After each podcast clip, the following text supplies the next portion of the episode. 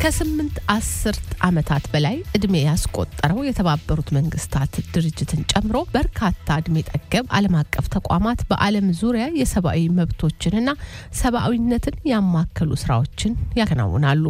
ሆኖም ከተቋማቱ እድሜ እኩል የኖሩትን ህግጋትና ፖሊሲዎች አሁን ዓለም ለገጠሟት ተግዳሮቶች መላ ማምጣት ባለመቻላቸው ትችቶች ይቀርብባቸዋል። ለ30 ዓመታት በተባበሩት መንግስታት የስደተኛ መርጃ ድርጅት UNHCR ያገለገሉት አቶ መንገሻ ከበደ A Fulfilling Journey Through Conflicts and Contradictions ወይም በግጭቶችና ቅሬታዎች ውስጥ ስኬታማ ጉዞ በሚል ርዕስ በቅርቡ እንግሊዝኛ ባሳተሙት መጽሐፍ ዓለም አቀፍ ተቋማት ከፆታ እኩልነት እስከ ትምህርት፣ ከወረርሽኝ እስከ ኢኮኖሚ ያሉ የትውልዱን ተግዳሮቶች ለመፍታት የሚሄዱባቸውን መንገዶች ይዳስሳል። ስመኝሽ የቆየ በእነዚህ ሀሳቦች ዙሪያ ከአቶ መንገሻ ጋር ቆይታ አድርጋለች። ቀጥሎ ይቀርባል።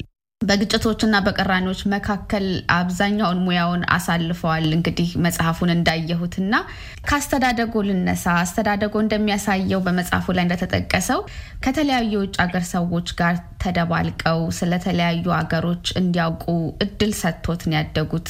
ወደ ተባበሩት መንግስታት ድርጅት በስራ ተቀጥረው ከመግባቱ በፊት ስለ ዓለም አቀፍ ተቋማት፣ በዓለም አቀፍ ተቋማት ውስጥ መስራት ስለመሳሰሉት የነበሩት አመለካከት ምን ነበር? እኔ ተወልጄ እዚሁ አዲስ አበባ ነው። ትምህርት ቤት የጀመርኩት መጀመሪያ ቄስ ትምህርት ቤት በግቢያችን ውስጥ ነው። ከዛ በኋላ ሳንስፎርድ ትምህርት ቤት ገብቼ ያኔ ሳንስፎርድ ትምህርት ቤት የነበረው በጣም international የሆነ ከተለያዩ ባህሎች የተለያዩ ህዝቦች ጋራ እና ሁኔታ ነው። ከዛም አልፎ ለቤሩት ተላኩኝ አሜሪካን ዩኒቨርሲቲ። ያኔ የነበረኝ አመለካከት ስለ UN ም ሆነ international ድርጅቶች እውነት ለመናገር ብዙም እውቀት አልነበረኝም። የታሪክ አጋጣሚ ሆኖ ነው የተባበሩት መንግስታት ስደተኞች ኮሚሽን ለምን አንድ ስራ አትሰራም ተብሎ ያኔ ከኢትዮጵያ በጦርነቱ የተሰደዱ ወደ ሶማሌና ወደ ጅቡቲ የኢትዮጵያ ስደተኞች እነሱን መልሶ ወደ ሀገር አግብቶ ለማቋቋም የሚደረግ እንቅስቃሴ ነበረ። ለአጭር ጊዜ እስቲ ገብቼ ሊየው በሚል እንደ ቀልድ በፈረንጆቹ አቆጣጠር በአስራ ዘጠኝ መቶ ሰማኒያ ሁለት ሰማኒያ ሶስት ያንን ስራ ጀመርኩኝ። በቆየው ቁጥር ስለ ድርጅቱ ያለኝ አመለካከት፣ ስለ ድርጅቱ ያለኝ መረዳት ምንድናቸው ጠንካራ ጎኖቹ፣ ምንድናቸው ደካማ ጎኖቹ የሚለውንም ለመገንዘብ ችያለሁ ማለት ነው። እስኪ እነዚህን ጠንካራና ደካማ ጎኖችና እንግዲህ ግጭት ስር የሰደደባቸው ሀገራት ውስጥ ነው በአብዛኛው የሰሩባቸው አካባቢዎች እና ድርጅቱ ምን ፋይዳ ነበረው ወይም አለው በእንደዚህ አይነት ሀገራት? እንግዲህ የተባበሩት መንግስታት ብለን በምናወራበት ጊዜ መገንዘብ ያለብን የተባበሩት መንግስታት ከሁለተኛው ዓለም ጦርነት በኋላ የተቋቋመ ድርጅት ነው። ዋናውም ዋናውም ተልዕኮ ዓለም ውስጥ ሰላምን ለማስፈን ነው። ሰላም ቢሰፍን ጦርነት አይኖርም። ጦርነት ከሌለ መፈናቀል አይኖርም። ስለዚህ መጀመሪያ እንደው የተባበሩት መንግስታት በሚባልበት ጊዜ ይሄ መዋቅር አንዳንድ ድክመቶች አሉት። ድክመቶችም ዓለም ውስጥ ጦርነትን ለማቆም የሚለውን ዋና ተልዕኮውን ለመተግበር አልቻለም። ያ በጣም የሚያሳዝነኝ ሁኔታ ነው። ያ እንደተጠበቀ ሆኖ ጦርነት በሚያስከትለው መፈናቀል ምክንያት ደግሞ የሚጎዳ ህዝብ አለ። ለዛ ህዝብ ደግሞ አይዞህ አለሁልህ ብሎ የሚደርስ የ UNHCR ብጤ ድርጅት አለ። ስለዚህ የተባበሩት መንግስታት በምንልበት ጊዜ የፖለቲካ የመንግስታት አባላቱ ድርጅት እንደተጠበቀ ሆኖ ያለው ድክመት ሰብአዊ አገልግሎትና ሰብአዊ እርዳታ የሚሰጡ ደግሞ እንደ UNHCR አይነት ድርጅቶች እውነት ለመናገር ከሆነ አመርቂ እኔም የኮራሁበት ደስ የሚለኝ ብዙ ብዙ ኦፐሬሽኖች ውስጥ ተሳትፌያለሁ። የሞዛምቢክ ስደተኞች ከሀገራቸው ወጥተው ተመልሰው ወደ ሀገራቸው ገብተው እንዲቋቋሙ በጣም ደስ የሚል ሁኔታ ተካፍያለሁ። የ South West Africa በኋላ ነጻ ሲወጣ ናሚቢያ የተባለው logistics officer ሆኜ አንጎላ፣ ዛምቢያ እነኝህን ስደተኞች በጦርነት የተፈናቀሉትን የተጎዱት ወደ ሀገራቸው ተመልሰው ሀገራቸው ውስጥም ምርጫ ተደራርጎ ዲሞክራሲ ተመስርቶ ስዋፖ ስልጣን ሲወጣ ቁጭ ብዬ አይቻለሁ። ላይቤሪያ ኤርትራ እያልኩኝ ብዙ መጥቀስ ይቻላል። ስለዚህ ጦርነትና መጎሳቆል የፈጠረውን መፈናቀል፣ ሌላ ሌላውም እንደው ሰብአዊ ቀውስ እንደው ሙሉ በሙሉም እንደው ቀርፈናል ባልልም እንደ UNHCR የመሳሰሉ ድርጅቶች ከሞላ ጎደል ጥሩ አስተዋጽኦ አድርገዋል ብዬ አምናለሁ። በዚህ ድርጅት ውስጥ በሰሩባቸው ዓመታት ከመንግስታት ከድርጅቱ ይገጥሞት የነበረውን የተለያዩ ችግሮች በመጽሐፉ ላይ ያነሳሉ። ግን እንደ አንድ ኢትዮጵያዊ ወይም አፍሪካዊ አስቸጋሪ የሚያደርገው ነገር ምንድን ነው? በተባበሩት መንግስታት ተቋም ውስጥ መስራት እንደው በአጭሩ የተባበሩት መንግስታት simplify አድርገን የሚነጋገረው ከተባለ ማየው እንደ እድር ነው። የዓለም መንግስታት ተሰባስበው ያቋቋሙት እድር ማለት ነው። ያን እድር የመተዳደሪያ ደንቡን ያጸደቁት አባል መንግስታት ናቸው። እነኚህ አባል መንግስታት በሚያጸድቁበት ጊዜ አምስቱም የኑክሊየር መሳሪያ ያላቸው የሚባሉትን ሀያላን መንግስታት የድምፅን በድምፅ መሻር መብት አጽድቀውላቸዋል እና አንፎርችነትሊ ዲሞክራቲክ እንዳይሆን ይሄንን መዋቅር አድርገውታል። በዛ ምክንያት የምንፈልገውን አይነት ህዝቡ የተሳተፈበት ዲሞክራቲክ የሆነ የዓለምን ህዝብ ፍላጎት የሚያሟል ሳይሆን ነገ ድምፅን በድምፅ መሻር በሚል አንዱ ሀያል መንግስት ተነስቶ የሚያደርገው ሁኔታ አለ። ያ የግዴታ መለወጥ አለበት ነው። አሁን እሱን ለመለወጥ አንዱ ሌላው ቢቀር አፍሪካ ለምሳሌ በተገቢ ቦታዋን ይዛ አንድ መቀመጫ ማግኘት አለባት በ Security Council የሚል እምነት አለኝ። ያንን ለማድረግ እኛ ራሳችን አፍሪካውያኖች መጀመሪያ ተስማምተን እከሌ ይወክለናል የምንለው ሁኔታ መፈጠር አለበት። እኔ በኖርኩበት ዘመን አንዴ ደቡብ አፍሪካ ቢመጣ፣ አንዴ ናይጄሪያ ቢመጣ፣ አንዴ ኢትዮጵያ ብትሆን በሚል እርስ በርሳችን እንኳን አፍሪካኖች ተነጋግረን አንድ ወጥ የሆነ አቋም ይዘን Security Council ላይ አንድ መቀመጫ ያስፈልጋል ብለን የተሟገጥንበት ወይም የገፋንበት ሁኔታ ገና የለም። ችግሮቹን እናውቃቸዋለን። መፍትሄው የግዴታ ሊመጣ የሚችለው የእኛ መንግስታት አንድ የጋራ አቋም ይዘው ሊያሻሽሉት ሲፈልጉና ሲሞክሩ ነው። በተለይ በድርጅቱ አሰራር ውስጥ የዘርን ጉዳይ ያነሳሉ ወይም ነጭ ኃላፊዎች ተሹመው ወደ አፍሪካ በሚመጡበት ጊዜ ስም የሚጠቅሱበት ቦታ አለ እና ይሄስ ምን ይመስል ነበር? የተባበሩት መንግስታት ውስጥ አንዱ ትልቅ ችግር ያለው ይሄ ሀያላን መንግስታት በተለይም ብዙ ፍራንክ የሚያዋጡት ድርጅቱን ልክ እንደነሱ መስሪያ ቤት ነው የሚጠቀሙበት። አንዳንዱ ቦታ ላይ ስታይ እዛ ላይም ተመድበው የሚመጡት አንዳንዶቹ የተባበሩት መንግስታት ሰራተኞች በተለይም ከዶነሩ መንግስት ነው የመጣሁት ብለው የሚያምኑት ትንሽ የዘረኝነት ሁኔታዎች አሉ። የተባበሩት መንግስታት አሁን ሁኔታው እየተለወጠ ነው። ግን መጀመሪያ አሁን ጋምቤላ በሰራሁበት ጊዜ የነበሩ ከውጭ የመጡት ፈረንጆች ይህ የገፋ ትምህርትም የላቸውም። የአፍሪካም ሆነ የባህሉንም ሆነ የስነ ስርዓቱንም ሁኔታ ጠንቅቀው ግን እኔ መጥቻለሁኝ አለቃ ነኝ ልክ እንደ ቅኝ ገዢ መሪ የእንትን የሚሉ አሉ። አሁንም ቢሆን ያ ችግር እየቀጠለ ነው። እኔ UNHCR የምኮራበት የምመካበት መስሪያ ቤት ነው። እንግዲህ ከሰላሳ አመት በላይ እንትን ብያለኝ። እውነት ለመናገር ከሆነ አፍሪካዊ high commissioner ተሾሞ አይቼ አላውቅም። እውነት ለመናገር አሁንም ይሆናል ብዬ አላምንም። ያ ምንድን ነው ብቃት ያለው አፍሪካዊ ያለ ወይም የለም ሳይሆን ጥያቄው ያንን ቦታ ይሄ ከላይ ከተመረጠ እደግፋለሁ የሚል resource ያለው ፍራንክ ያለው እንደ አሜሪካ እንደ አውሮፓ አይነቶቹ ተጽዕኖ አላቸው። የአሜሪካ መንግስት UNHCR ውስጥ የምክትል high commissioner ኡ ሁሌ ከአሜሪካዊ ነው። አራት ነጥብ ያን ሁኔታ የግዴታ በገሀድ አውጥተን እየተወያየንበት መቅረፍ መቻል አለብን። ቀደም ሲል እንዳልነው ድርጅቱ ከሰባ ከሰማንያ ዓመት ላይ ብዙ ስራዎችን ሲሰራ የቆየ ድርጅት ነው። ግን ደግሞ በእነዚህ ዓመታት ውስጥ ችግር የነበሩ ነገሮች እየተባባሱ የሄዱባቸው ሁኔታዎች አሉ። የተፈጥሮዊ አደጋዎች እየተባባሱ መሄድ፣ ድንበር ተሻጋሪ የሆኑ በሽታዎች ሊሆኑ ይችላሉ። ሽብርተኝነት የምንለው መስፋፋት ይጠቀሳሉ፣ በተለይ በቅርብ ዓመታት ውስጥ እና ድርጅቱ ግን የነበረውን አሰራር ይዞ ነው የቀጠለው የሚል ትችት ይደርስበታል። እርስዎ በሰላሳ ዓመት በላይ ከድርጅቱ ጋር እንደመኖሩ መጠን ይህንን አስተያየት እንዴት ያዩታል? እውነት ነው እንዳልሽው እንግዲህ የዓለም ሁኔታ እየተለዋወጠ ነው። አሁን ለምሳሌ ቴሮሪዝም ጋራ በተያያዘ አፍሪካ ውስጥ የምናያቸው ሁኔታዎች አሉ። የአየር ለውጥ የሚፈጥረው ቀውስ አለ። ከአየር ቀውስ ጋር የተያያዘ ደግሞ የመሬት ይዞታ የሚፈጥራቸው ችግሮች አሉ። ለነኚህ አዲስ ለሚከሰቱት ችግሮች ድርጅቱ በምን ያህል ፍጥነት ነው እየተለወጠ ያለው ያሉትን ችግሮች ለመቅረፍ የሚለው አነጋጋሪ ሁኔታ ላይ ነው ያለው። አንዱ ትልቁ ችግር Department of Humanitarian Affairs የሚባል አንድ ወጥ የሆነ መዋቅር ነበረው የተባበሩት መንግስታት።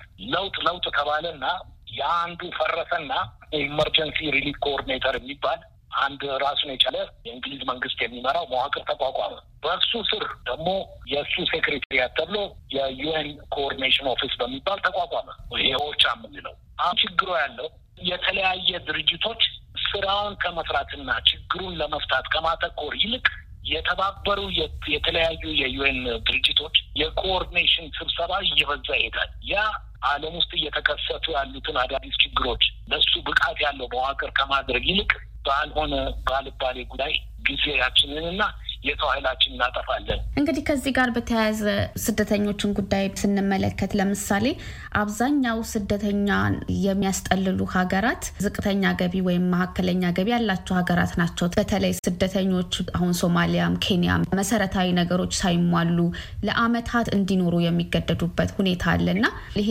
የተባበሩት መንግስታት ችግር ነው ወይስ ከየት የመጣ ችግር ነው? ስደተኞች መፍትሄ ብለን በምንነጋገርበት ጊዜ ያሉት አማራጮች ምንድን ናቸው ነው። ዋነኛው ሁሉም የሚመኘው ስደተኞች ከሀገራቸው እንዲሰደዱ ያደረገው ቀውስ መፍትሄ አግኝቶ ስደተኞች ወደ ሀገራቸው ተመልሰው ራሳቸውን ኑሯቸውን እንዲያሸንፉ ማድረግ ነው። ችግሩ ያለ እንደጠቀሱ ከአንዳንድ ቦታ ለምሳሌ ሶማሊያ ተሰደው ወደ ኬንያም ሆነ ኢትዮጵያ የገቡ ስደተኞች ሶማሌ ውስጥ ያለው ሁኔታ ሙሉ በሙሉ ተሻሽሎ ወደ ሀገራቸው መመለስ የማይችሉ በስደተኝነት ይቆያሉ። አንዱ ችግር ያ ነው። ሁለተኛ ያለው ሌላው አማራጭ የተሰደዱበት ሀገር ተቀብሎ ዜግነት መስጠት ነው። ያ ሁኔታ ደግሞ already ስደተኞቹ እንዳልሽው የሚገቡባቸው ሀገሮች በተለይም አፍሪካን በምና ኤዥያን በምናይበት ጊዜ ድህነት ያጠቃቸው ሀገሮች ስለሆኑ የውጭ ዜጋ ተቀብሎ ሙሉ በሙሉ ነዋሪነትን ፈቃድ ሰጥተናል እንደ ዜጋ ይተዳደሩ ብሎ ለማለት ትንሽ አዳጋች ሁኔታዎች አሉ። ሶስተኛው መፍትሄ resettle ማድረግ ነው፣ ወደ ሌላ ቦታ መላክ ነው። አሜሪካም ሆነ አውሮፓ በኮታ ነው የሚሰሩት። ስለዚህ ካለው ስደተኛ የተወሰነውን መርጠው ወደ እነሱ ሀገር ይወስዳሉ። ከሞላ ጎደል አብዛኛው በስደተኛ ይላል። ይሄንን በምንልበት ጊዜ ደግሞ በሙሉ negative ሊያኔው እኔ እንደ በእኔ እድሜ እንዳየሁት እኔ ገና ስራ ሲጀምር ትልቁ የአፍሪካ የስደተኛ ችግር የነበረው ደቡባዊ አፍሪካ ነው። ከሞዛምቢክ፣ ከአንጎላ፣ ከደቡብ አፍሪካ፣ ከናሚቢያ እነኚህ ችግሩንም አይቻለሁኝ። በሂደት ደግሞ አብዛኛው አብዛኛው የነበረውን ቅድመ ሁኔታ አሻሽለው ሰው ተመልሶ እንደውም ስደተኞቹ ሀገራቸው ገብተው የሀገር መሪ ሆነው ያለበት ሁኔታ ማይቻለን። ስለዚህ ሙሉ በሙሉ ማስከፊ አይደለም ለማለት ነው። አሁን የተከሰቱ ችግሮች አሉ። አሁን ለምሳሌ ኢትዮጵያን በምታይበት ጊዜ ከደቡብ ሱዳን የመጡ ስደተኞች አሉ። ደቡብ ሱዳን ውስጥ ያለ ሁኔታ ቶሎ ተሻሽሎ ካልተመለሱ ያ ሁኔታ ሊቀጥል ይችላል። ለምን የሰፈሩ አካባቢ መንግስት አሁን ለምሳሌ ከኢትዮጵያ በኩል ፍቃድ ሰጥቶ የተወሰኑት በትምህርት ቤትም በስራም ቦታ እየተሰማሩ ሌላው ቢቀር ኑሯቸውን እንዲያሸንፉ የሚል ጥሩ አዝማሚያ አለ። ግን በቁጥሩ ብዛት ምክንያት ካምፕ ውስጥ የሚማቅቁ ብዙ አሉ። ሌላው እንግዲህ አሁን እንደምታየው ደግሞ ከኤርትራ የመጡ ስደተኞች አሉ። እነሱም ከሀገራቸው የተሰደዱበት ሁኔታ እስካልተሻሻለ ድረስ አንመለስም የሚል አዝማሚያ አለ። ሶማሊም እንደዚሁ ነው። ግን በ West Africa በኩል ያለው ሁኔታ እየተሻሻለ ነው። በ Southern Africa በኩል ያለው ሁኔታ እየተሻሻለ ነው። አሁንም ችግር ሆኖ የሚቀረው የአፍሪካ ቀንድ እና የማዕከላዊ አፍሪካ የሚባለው እንግዲህ ከ South Sudan ጀምረን ወደ Democratic Republic of Congo እና ዳርፉር አካባቢ ያለ ሁኔታ አሁን ግን ከሞላ ጎደል ከሞላ ጎደል ፊት የነበሩት ሁኔታዎች እየተሻሻሉ የመጡበትም አለ። ችግሮቹ ግን አዎ እንዳልሽው ይቀጥላል። እንግዲህ ወደ መጽሐፎት ልመልሶት። መጽሐፎትን እንዳየሁት ከአስተዳደጎ ጀምሮ የስራ ኃላፊነቶች በተለያየ ቦታ የነበሩበትን ታሪክ የሚጽፉበት ወቅት ከራስዎ ከግሎ ታሪክ በተጨማሪ የነበረውን ነባራዊ ሁኔታ፣ አገራዊ ሁኔታ ከኢትዮጵያ ጀምሮ የተለያዩ ሀገሮች በሰሩባቸው የነበሩትን የፖለቲካ የመንግስት ለውጦች የመሳሰሉትን ታሪክም የያዘ መጽሐፍ ሆኖ አግኝቼዋለሁኝ እና እነዚህን ማስረጃዎች ማሰባሰብ ከባድ አልነበረም? አንደኛ ወረቀት ሰበስባለሁ። በሰራሁባቸው ሁኔታዎች ሁላ የራሴ ወረቀቶች አሉ። ማነጋግራቸውም ሰዎች አሉ። አሁን ለምሳሌ ኦጋዴን አካባቢ አብረን የሰራናቸው ግለሰቦች አሉ። ጋምቤላ ኢታንግ ዲማም ሆነ አሶሳ ካምፕ በሚቋቋምበት ጊዜ አብረን የሰራናቸው አሉ። ጽሁፎችም አሉ። ሌላው ትልቁ ኢትዮጵያ ውስጥ ያኔ ተማሪ አብዮት እየፈነዳ ነው እንደ የለም ያለው ሁኔታ አዝማሚያው ጥሩ አይደለም እና ሰላም ያለበት ሀገር ሂድ ተብዬ ሌባኖን ተላኩኝ። እኔ ሌባኖን የት እንዳለም አላውቅም። ያንቺ American University of Beirut ገባሁ። እዛ ገብቼ አንድ አመት በሰላም እንትን ባልኩበት ጊዜ እዛ ደግሞ የከፋ የእርስ በርስ ጦርነት በሚከሰትበት ወቅት እዛ ቆመሽ ያየሽውን የተረዳሽን ትመዘግቢያለሽ። ከዛም በኋላ ወደ ሀገር ገብቶ ሀገር ውስጥ እንግዲህ እንዳልኩት በሶማሌ መጀመሪያ ነው ኢትዮጵያ ውስጥ ስራ የሰራሁት ኦጋዴን እና የጅቡቲ ከደወሌ፣ ሀረዋ፣ ሽንሌ፣ አዲጋላ እስከ ድሬዳዋ ያለውን ስደተኞች ከሀገራቸው ተመልሶ መልሶ ማቋቋም ፕሮጀክት ነው የነበርኩበት። ታሪካዊ የሄድኩበት ሂደት ሳታስቢው በስራ ሂደትሽ አፍሪካ የምትሄድበትን አንዳንድ የታሪክ ጉዞዎች ትመዘግቢያለሽ፣ ታያለሽ። ያየሽውን ደግሞ በታሪክ ምስክርነት ታስቀምጨዋለሽ እና በነበርኩበት የነበረውን መመዝገቡ ራሱ ለእኔ ይሄ ነበር የሰራሁት ብዬ አጋጣሚ ሆኖ ታሪካዊ significant ያላቸው ጉዳዮች ስለሆኑ እንደው ለሌላው ቢቀር ለልጆችም ለቤተሰብም ይሄን ነገር ለወደፊት ልጆችም ጠቃሚ ሊሆን ይችላል በሚል እንዲሁ መመዝገብ ነው። ታሪክ ምዝገባ ሊበለው እንደው ምናልባት አሁንም ካነሱት ለምን እንደጻፉ መጽሐፉን ለወጣቱ ትውልድ ይጠቅማል ብለዋል እና ምንድን ነው ወጣቱ ትውልድ ከእርሶ መጽሐፍ እንዲማር ወይም እንዲያገኝ የሚፈልጉት ነገር ምንድን ነው? መጽሐፉ እንግዲህ ለልጆችም ሆነ ለሚያነበው በተለይም ለአዲሱ ትውልድ እንዲህ ነበር እንዴ ብሎ አንዳንድ ነገሮችን ያንጸባ አሁን የስደተኞች ሁኔታ ኢትዮጵያ ውስጥ በተለይ በሱዳን በምናገርበት ጊዜ ሰው የሚያውቀው አሁን ያለውን ሁኔታ ነው እንጂ ያን የነበረውን ሁኔታ ላይረዳ ይችላል። ስለዚህ ስር መሰረቱ ምንድን ነው፣ ኋላ እንዴት ነበረ፣ አሁንስ ሁኔታው እንዴት ነው ብሎ ማነጻጸር እንዲችል ነው። ከሞላ ጎደል አብዛኛዎቹም ችግር ናቸው ተብሎ የሚቀርቡትም እኔም እስማማለሁኝ።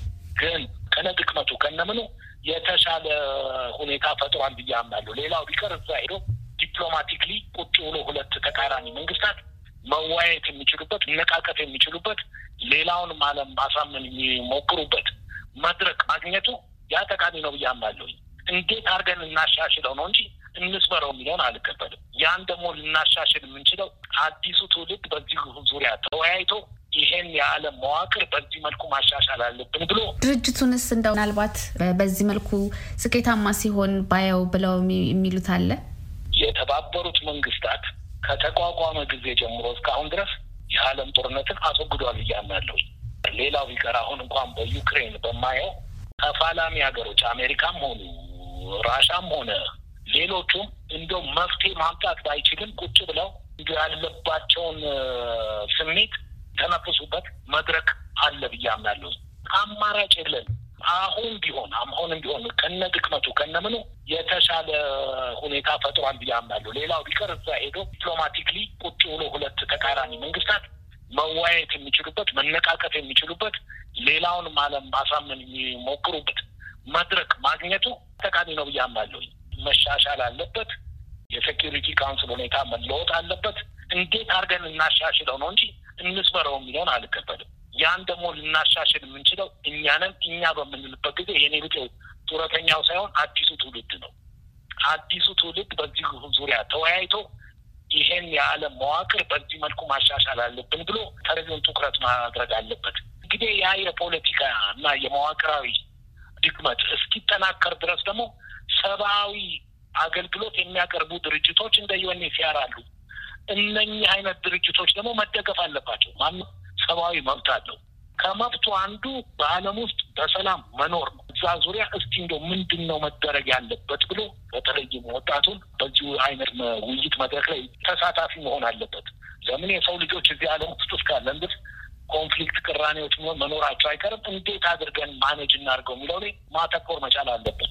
አቶ መንገሻ የግል ታሪኮንና በተባበሩት መንግስታት ድርጅት ውስጥ በተለይ በስደተኞች ኮሚሽን በሰሩበት ወቅት የነበሩትን ልምድ ያሳዩበትን ታሪክ ያጣቀሱበትን መጽሐፍ በተመለከተ ከጣቢያችን ጋር ቆይታ ስላደረጉ በአድማጮች ስም ከልብ አመሰግናለሁ። እኔ የምን ድል ስለሰጡኝ በጣም አመሰግናለሁ።